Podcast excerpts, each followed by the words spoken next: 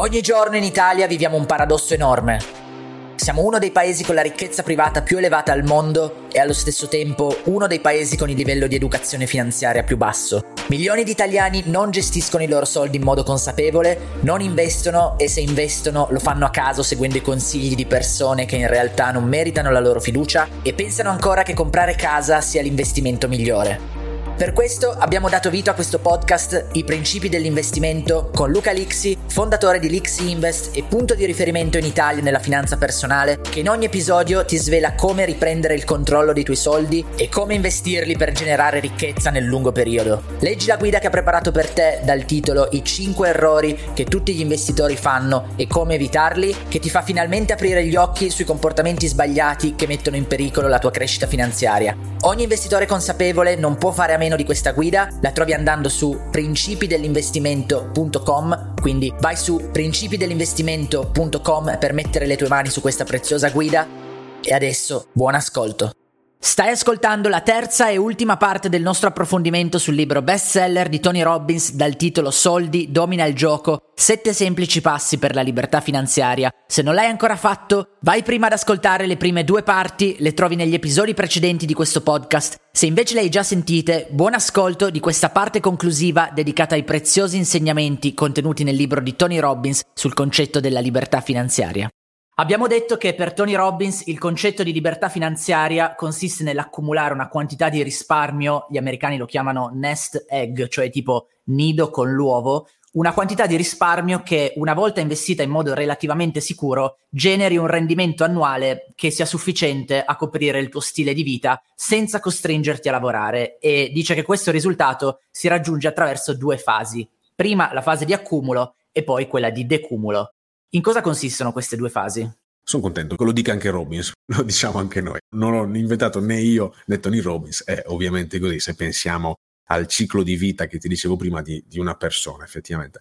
Ah, la fase di accumulo è la fase dove si inizia a risparmiare, si inizia a risparmiare, si inizia a investire con l'obiettivo poi tendenzialmente di raggiungere una cifra di denaro. Adesso abbiamo detto di non fare dei soldi un fine e stiamo dicendo questo. No, attenzione, il discorso è diverso. Accumulando abbiamo un obiettivo che non è il denaro stesso, ok? Ma è raggiungere appunto la libertà finanziaria, la sovranità finanziaria, il prepensionamento, chiamatelo come volete. Quindi c'è un obiettivo che poi ti sblocca delle altre, è un obiettivo reale, un obiettivo che conta. Questo obiettivo deve essere finanziato con del denaro. ok, c'è poco da fare su questo.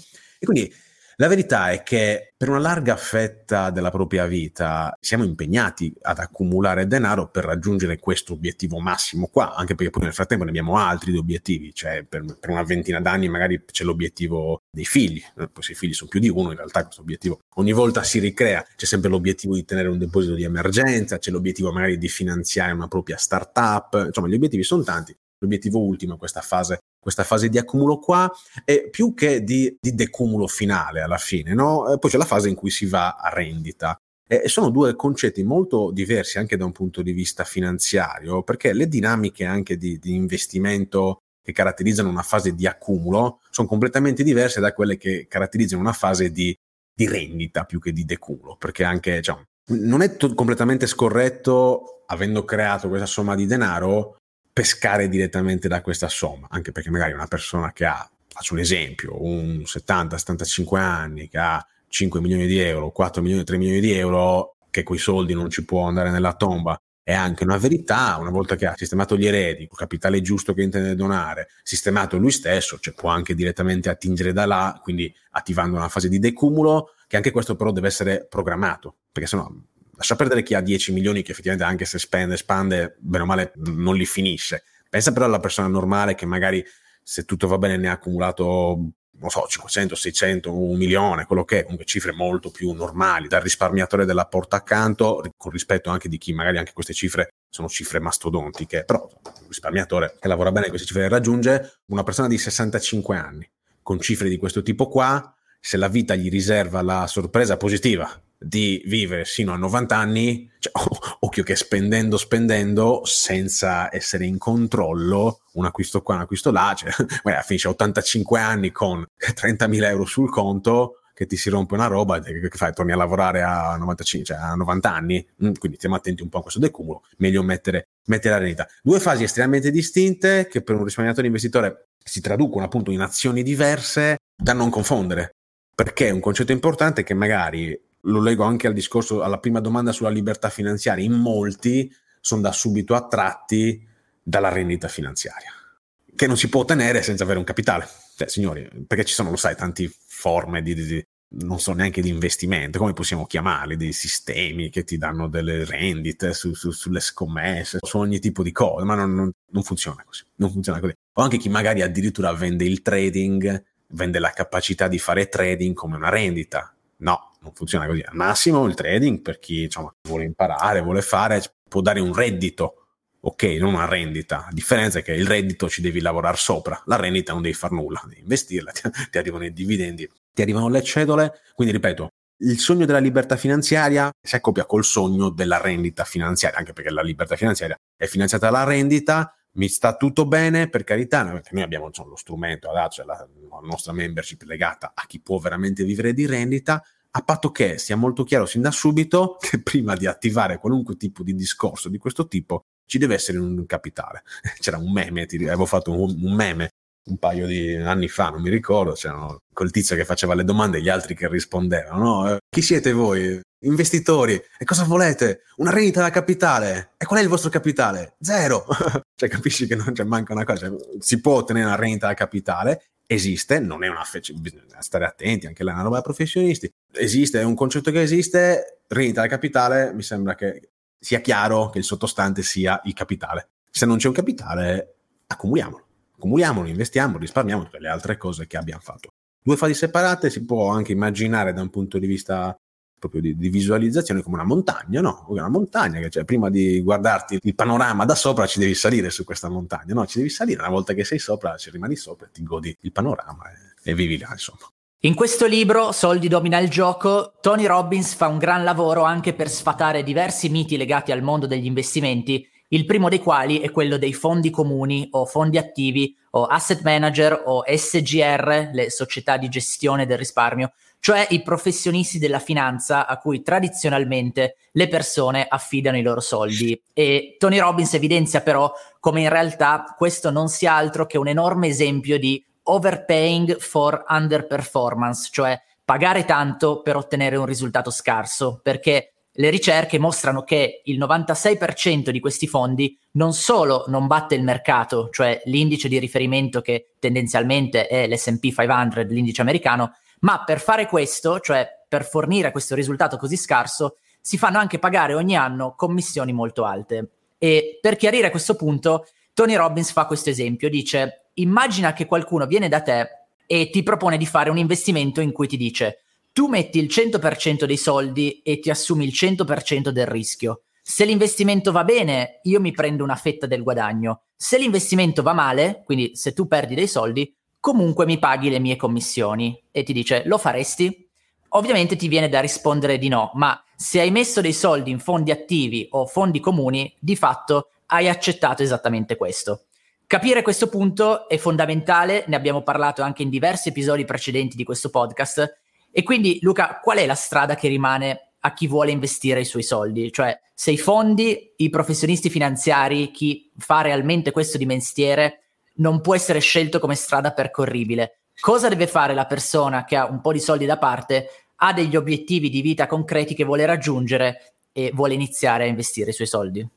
Anche questo veramente impiegherebbe tutto il podcast perché insomma è il nostro argomento, anche ciò, ciò, che ha contribuito anche a creare la mia azienda di formazione da una parte e di consulenza indipendente dall'altra. Allora, nella realtà americana la gestione attiva, quindi i fondi di investimento attivi sono ancora predominanti sul mercato. In America, in Italia non è che sono predominanti, è che sono tutto quello che esiste da un certo punto di vista. Lascia perdere la nostra community, tu che magari diciamo sei preparato, investe in ETF, che sono uno strumento più efficiente, tendenzialmente lo 0.5% della popolazione. Tutto il resto ha le solite pulizie vita, quindi non, non preoccupatevi neanche se magari io pensate che esageri con queste cose qua. Eh Luca, tanto ormai lo sanno tutti. No, non lo sa nessuno. La verità è che non lo sa. Cioè, uscite, no, voi uscite di casa. No, ma ascolta, ma ETF, dove ce li hai i soldi? No, in banca, la mia polizza. il mondo è quello che è. Negli Stati Uniti è un po' diverso perché effettivamente, diciamo, grazie a John Bogle e tutti quanti che ormai concordano, abbiamo ampiamente dissezionato questo discorso qua sul fatto che per un investitore privato sia decisamente meglio come strumento finale l'investimento in ETF. Intendo come strumento finale perché voglio anche dire un'altra cosa, signori, se non avete fatto la vostra pianificazione finanziaria, selezionato degli obiettivi, state attenti sulla gestione del budget, non è che comprando ETF a cavolo guadagnate chissà, fate chissà che cosa. Guadagnerete magari un po' al primo ribasso, non, non sapete perché, non sapete per come, non avete diversificato, non avete l'orizzonte temporale giusto, i risultati saranno gli stessi sul mondo delle commissioni di gestione o comunque di, di, ciò che fanno i fondi di investimento, guarda, dici sono esperti, loro lo sanno fare molto bene il loro, il loro, lavoro, è che non è mica quello di, dove sta scritto che il loro lavoro sia quello di far guadagnare i propri clienti?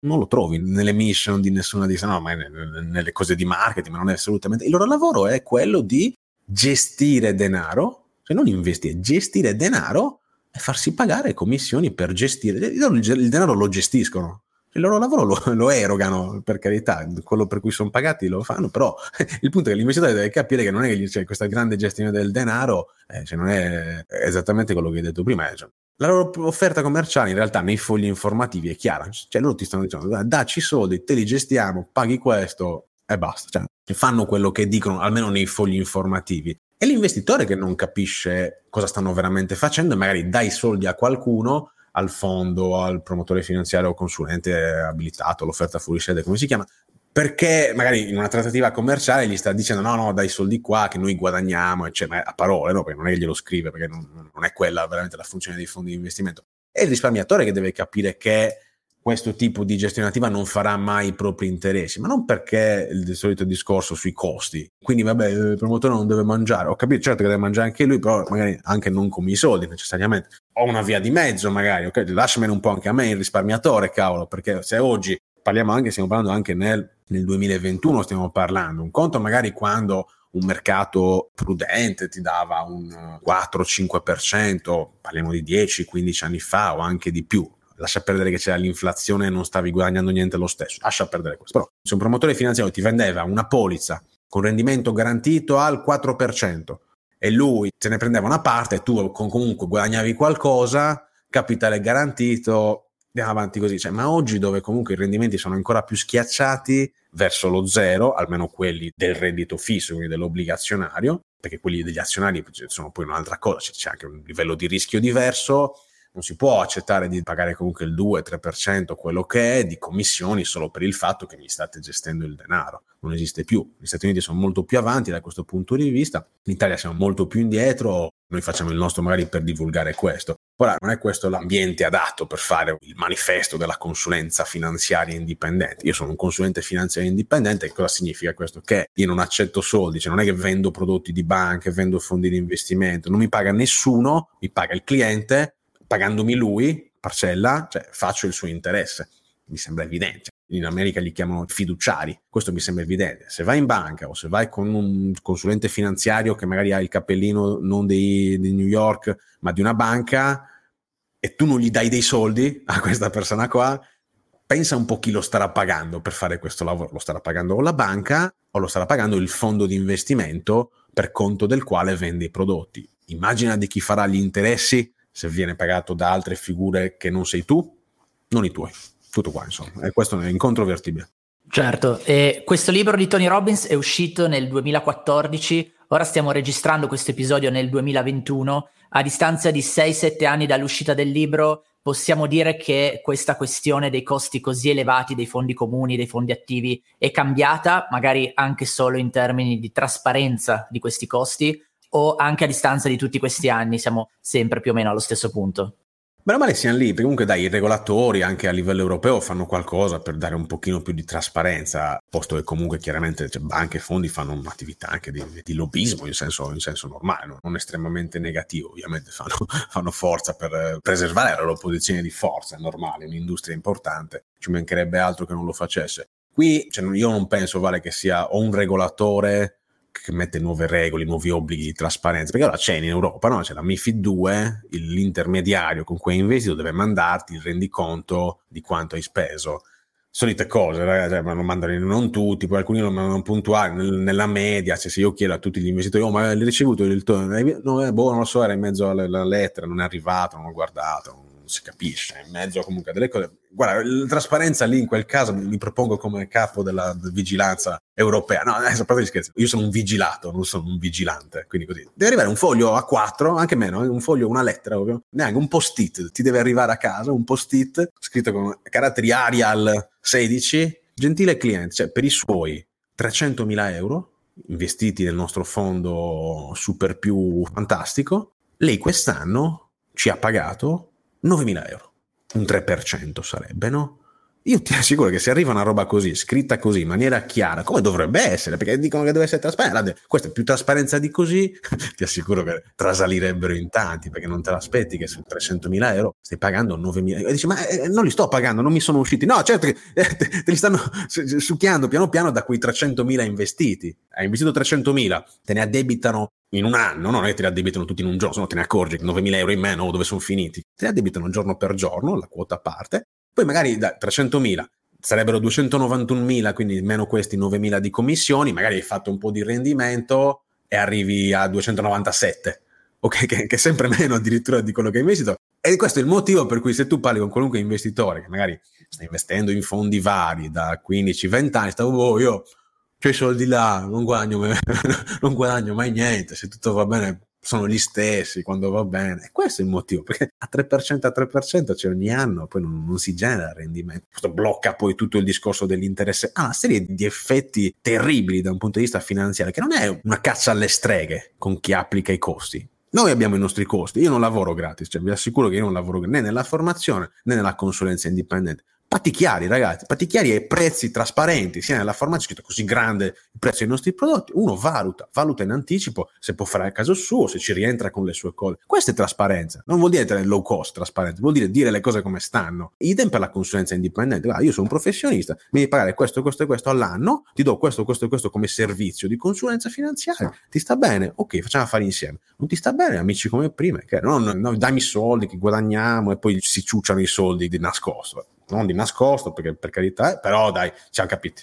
E per questo, per te che stai ascoltando, apprezza e riconosci il valore delle informazioni che trovi su questo podcast con Luca Lixi perché fanno veramente una differenza enorme. Per te sono informazioni gratuite, cioè non hai pagato per riceverle, per ascoltarle, ma non per questo dai un peso minore perché sono informazioni preziosissime che difficilmente là fuori trovi, quindi puoi anche in qualche modo considerarti un privilegiato se di fatto stai ascoltando un podcast come questo. Ascolta, ascolta, insisto ancora una cosa, ripeto, non è una caccia alle streghe con chi lavora in banca o chi fa il promotore finanziario, io ho fatto entrambe le cose, po' di anni di banca, un po' di anni di promotore finanziario, non ero un ladro, come non sono ladri coloro che lo fanno adesso, semplicemente non è un modello di consulenza che a mio avviso fa, a parte che non è un modello di consulenza proprio a mio avviso, è un modello di chiamiamola distribuzione commerciale, vendita commerciale, che va bene, cioè la vendita è una cosa bella, è una cosa che esiste, chiamiamola come, come deve essere chiamata, è un modello di distribuzione di fondi di investimento, si può fare, magari si possono limitare i danni non massacrando proprio i clienti con i fondi che costano il 3, il 4%, però bene o male non, non ci rientriamo come costi, quindi è un appello anche per chi fa queste professioni, tanti sono anche, ci sono anche i nostri clienti, non lo dicono perché magari non è, però ci sono tanti nostri clienti che sono dei promotori finanziari, consulenti finanziari legati a banche. Ok, un appello un po' anche a loro, signori, la consulenza vera, la consulenza indipendente è un'altra cosa. Capisco che è difficile farsi pagare dal cliente in anticipo la parcella, tendenzialmente, eh, però cioè, quella è vera consulenza e vera consulenza trasparente. Ce la possiamo fare. In America ce l'hanno fatta, non è che gli americani siano proprio questi grandi geni, grandi geni, in base anche alle ultime cose che stanno succedendo, sono una nazione particolare, però grandi aziende di consulenza indipendente si sono affermate e stanno facendo gran belle cose con grande soddisfazione da parte dei loro clienti. Perché se la consulenza è indipendente e quindi è il cliente che paga una parcella al consulente indipendente, ora sì è veramente nel tuo interesse di cliente, così. Assolutamente. L'ultima cosa su questo, chiaramente l'indipendenza a mio avviso è condizione necessaria, non è una condizione sufficiente, perché teoricamente anche il tuo macellaio magari è un indipendente, non è un consulente abilitato, è indipendente il tuo macellaio, sei lì a comprare la carne, oh, ho visto le azioni, di... è un consiglio indipendente perché non gliene frega niente da un certo punto di vista, magari non è un consiglio professionale. Quindi abbiniamo un po' le due cose, chiaramente, no? Cioè indipendenza e condizione necessaria, cerchiamo di capire che chi abbiamo di fronte anche insomma, è una persona esperta, un professionista, non è che deve essere Warren Buffett, una persona esperta, un professionista, una persona autorevole, insomma, che sa quello che dice. Se hai già messo da parte i soldi che servono per la tua protezione e hai già iniziato il tuo investimento a lungo termine in ETF, puoi dedicare una piccola parte del tuo capitale per cavalcare i grandi trend di investimento globali e individuare le prossime Amazon, Google o Netflix, cioè le azioni capaci di farti guadagnare con grandi rialzi anche in pochi mesi. L'X-Files è il club di l'X Invest riservato a chi investe in azioni. È una membership annuale che contiene gli alert sulle azioni ad alto potenziale di guadagno e le analisi del team di l'X Invest sui trend più promettenti e sulle azioni con il più alto potenziale di crescita. Sull'X-Files trovi anche guide per imparare a investire in autonomia, tutorial per effettuare le operazioni dal tuo computer e assistenza giornaliera per chiarire ogni dubbio sull'acquisto di azioni. Come per gli altri prodotti l'X Invest, anche per l'X Files puoi leggere le tante testimonianze scritte da chi ha già comprato il servizio, le trovi andando su principi.lxfiles.com. L'X Files si scrive l'X Files, quindi vai su principi.lxfiles.com per scoprire tutto sull'investimento in azioni singole ad alto potenziale di guadagno e quando acquisti l'X Files andando su questo link ricevi in omaggio il video bonus esclusivo che ho registrato con Luca dal titolo Le lezioni dei più grandi investitori di tutti i tempi, Warren Buffett, Ray Dalio e Peter Lynch, in cui Luca spiega la mentalità, la strategia e l'approccio ai soldi e agli investimenti di questi tre grandi investitori che muovono miliardi di dollari. Questo video non è disponibile da nessun'altra parte, ma lo ricevi come bonus gratuito con il tuo acquisto di Lixfiles andando su principi.lixfiles.com. Nel libro Tony Robbins intervista alcuni tra gli investitori più grandi del mondo, come ad esempio Ray Dalio e John Bogle, a cui abbiamo dedicato interi episodi già pubblicati su questo podcast. E un altro di questi grandi investitori che compare nel libro è David Swensen, direttore degli investimenti dell'Università di Yale, e lui ha quindi il compito di gestire l'enorme montagna di soldi che ha in dotazione Yale, che è una delle università più prestigiose in America. Sotto la sua direzione, nell'arco di 35 anni, David Swensen ha fatto passare il capitale di Yale da un miliardo di dollari nel 1985 a più di 30 miliardi nel 2020. E quindi una persona che di soldi e investimenti ci capisce qualcosa. Qui nel libro David Swensen si ferma a parlare con Tony Robbins del punto delle pensioni e dice che molte persone guardano il loro fondo pensione, vedono che hanno magari 100.000 dollari e pensano che siano tanti soldi e che gli basteranno per andare in pensione, quando invece non è così. Molte persone non saranno in grado di andare in pensione e dice che l'unica soluzione è quella di educarsi, formarsi personalmente per capire questo aspetto così importante per la vita di tutti. Tu parli spesso dell'argomento della pensione e fai notare come a causa di come è strutturato il sistema dell'INPS gli italiani ricevono e riceveranno pensioni sempre più basse. Quindi Luca, qual è il primo passo che un italiano può fare per educarsi su questo argomento e mettersi in una posizione migliore relativamente alla sua pensione? Il primo è quello di prendere appunto consapevolezza che ci sia un problemino.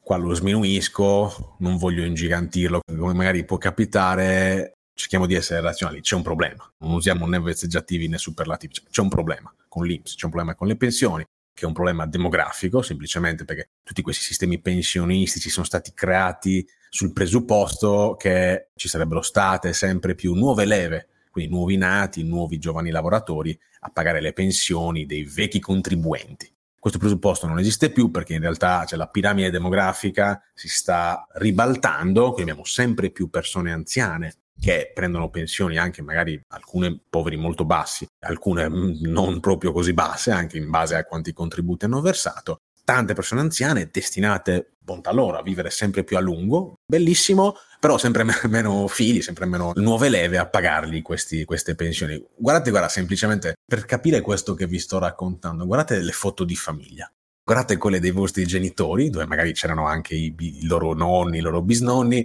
e c'erano tipo un numero di bambini ovunque, c'erano bambini, un po' di adulti e pochi anziani tendenzialmente. Ora è l'esatto contrario, fa una foto di famiglia, c'è magari un bambinetto che sembra Gesù bambino, un po' di adulti e tante persone anziane. È una cosa bella per gli anziani, lunga vita, un grande patrimonio di saggezza, manda nei casini l'Inps e quindi, ripeto, prendere consapevolezza di questo e costruirsi la pensione. Cioè, cosa dobbiamo fare? Tutte quelle cose che ci siamo detti. costruirsi un piano, iniziare a formarsi ed educarsi, costruirsi un capitale umano per guadagnare sempre di più e di conseguenza avere un risparmio che sia un risparmio vero, perché con pochi risparmi, cioè oggettivamente poi è difficile costruire questo gruzzolo qua. Altre cose per la pensione, che poi è il concetto di libertà finanziaria, ripeto, che abbiamo detto prima, niente di particolare, fare queste cose, farle bene, essere disciplinati, informarsi il giusto, formarsi il giusto senza che diventi anche questo un tapirulan di formazione dove cerchi costantemente nuove strategie, nuovi stratagemmi e compri corsi di 12 milioni di persone diverse e poi non fai niente. Cioè fai queste cose semplici, abbiamo detto, costruisci un piano, fai un tuo budget di spese, così capisci subito quanto puoi effettivamente risparmiare appena ti arrivano i soldi di stipendio, provvigioni, lo metti subito a produrre. Investendolo, consumi il resto, ti tieni un tenore di vita coerente con, con, quelle che sono le tue entrate e cerchi di capire poi come costruire una distribuzione degli investimenti che sia corretta, che sia robusta, impari a con tutte le cose che diciamo sempre. Cosa deve fare? Tutto quello che diciamo sempre, cioè, eh, impari a conoscere te stesso e le tue emozioni di fronte al denaro. No, perché io non, non uscirò mai con altri stratagemmi segreti, ma perché non ce ne sono segreti? Io vi ripeterò finché cioè, non andrò veramente in pensione con l'azienda, però l'azienda rimane anche se vado in pensione io, quindi comunque cioè, assillerò gli italiani per i prossimi 50 anni, probabilmente, se, se, se Dio vuole, insomma, con queste cose qua, ma perché sono, cioè non è che cambiano, eh? domani dice no, adesso facciamo cos'ha. No, facciamo così. Dice, ma quindi sei ripetitivo? No, è che la verità è che determinate cose vanno ripetute costantemente, perché dirle è un conto, ascoltarle è un altro, farle è tutto un altro mondo, farle nel mondo reale, farle con i propri soldi, tutto un altro mondo, quindi è bene anche insomma, ripeterle e, e, ribadirle, posto che cioè, investire comunque per la pensione o per qualunque altra finalità non è ingegneria aerospaziale, nel senso che da una parte è più facile di, di progettare un razzo che vada su Marte, dall'altra è molto più difficile. Perché il razzo che va su Marte, se fai le cose fatte bene, lì ci arriva se lo fai fatto bene ci arriva. Ci sono delle variabili, per carità. Invece, quando parliamo di investimenti, è più facile da un certo punto di vista perché devi farti un piano, controllare le entrate, è ingegnere spaziale, è più difficile perché c'è la tua emotività di mezzo, ovvero c'è il cervello umano, il cervello, il cuore, l'anima, non so come, si può chiamare, le, sensazioni, le sue sensazioni, che sono molto più complesse di qualunque razzo che andrà su Marte. Benissimo, grazie Luca, tanti spunti interessanti che abbiamo visto su questo libro di Tony Robbins, Soldi domina il gioco. Oltre a questi punti che abbiamo visto insieme, ci sono altri elementi che hai trovato nel libro di Tony Robbins che pensi siano importanti per un investitore italiano? No, direi che li abbiamo approfonditi tutti, faccio un, una breve chiosa sul, sul significato di questo libro in generale come sai Vale, io sono per carità una persona che si forma costantemente, non sono storicamente stato super attratto da dalla crescita personale, cioè, leggo qualcosa, no, non sono un esperto sicuramente su questo. E Tony Robbins l'ho sempre apprezzato in questo campo quando l'ho mai studiato, quando ha tirato fuori il libro di, legato al denaro, ne ha fatti poi altri due. Sono tutti estremamente interessanti. Tutta la comunità finanziaria, tra virgolette, di cui io faccio parte da un certo punto di vista, era un beh, Tony Robbins adesso si mette a parlare di soldi, sarà la solita cosa alla Robert Kiyosaki qua. No, invece no, non ho neanche niente contro Kiyosaki, non ci interessa neanche questo il discorso. Però, ripeto, gli esperti dicevano un po' questo. Invece no, è proprio un libro, un libro vero legato ai soldi. Si capisce chiaramente che, non dico che c'è un ghostwriter, ci ha messo il suo Tony Robbins, però comunque ci sono, a parte le interviste a persone che veramente sono dei grandi investitori, sono veramente dei, dei big, c'è anche il supporto di qualcuno molto esperto nella consulenza finanziaria che è uscito nel secondo libro, no? Incrollabile, è proprio fatto a quattro mani, dichiarato con Peter Maluk, è anche il terzo. Il terzo forse addirittura è Peter Maluk con Tony Robbins, si sono anche un po', però hanno lavorato insieme. Peter Maluk è un consulente finanziario indipendente cioè non è un mega investitore di, di, di, mega hedge fund, è un consulente finanziario, il capo di una società di consulenza finanziaria indipendente, no, avrà i suoi clienti e avrà anche i suoi dipendenti, è una bella azienda comunque. E quindi è proprio un libro vero, quindi non, non, magari anche chi come me non è proprio super appassionato di crescita personale, eccetera, non lo sottovaluti questo libro, perché invece è un libro assolutamente solido finanziariamente, ve lo garantisco io. Insomma, cioè, chi sei tu per dirlo? Vabbè, insomma, qualcosina l'abbiamo fatta sull'educazione finanziaria, qualcosina dovrei saperla. Ve lo consiglio. Altre cose su questo libro? Niente, no, dai, questo era quello che volevo dire, non sottovalutatelo, solo perché magari arriva da una persona che non è nata come un esperto finanziario a tutti gli effetti, insomma, tutto qua. Ottimo, bellissimo approfondimento su questo libro di Tony Robbins. Io concludo con una frase proprio sua di Tony Robbins che dice o sei tu a controllare i soldi o sono loro a controllare te. E quindi l'invito a prendersi cura di questa area, questo aspetto così importante per la vita di tutti noi. E io Luca ti ringrazio ancora una volta e saluto i nostri ascoltatori e li invitiamo a rimanere con noi perché abbiamo in serbo tanti nuovi episodi di Principi dell'investimento. Sì, grazie a te Vale, grazie a tutti per averci ascoltato, alle prossime puntate.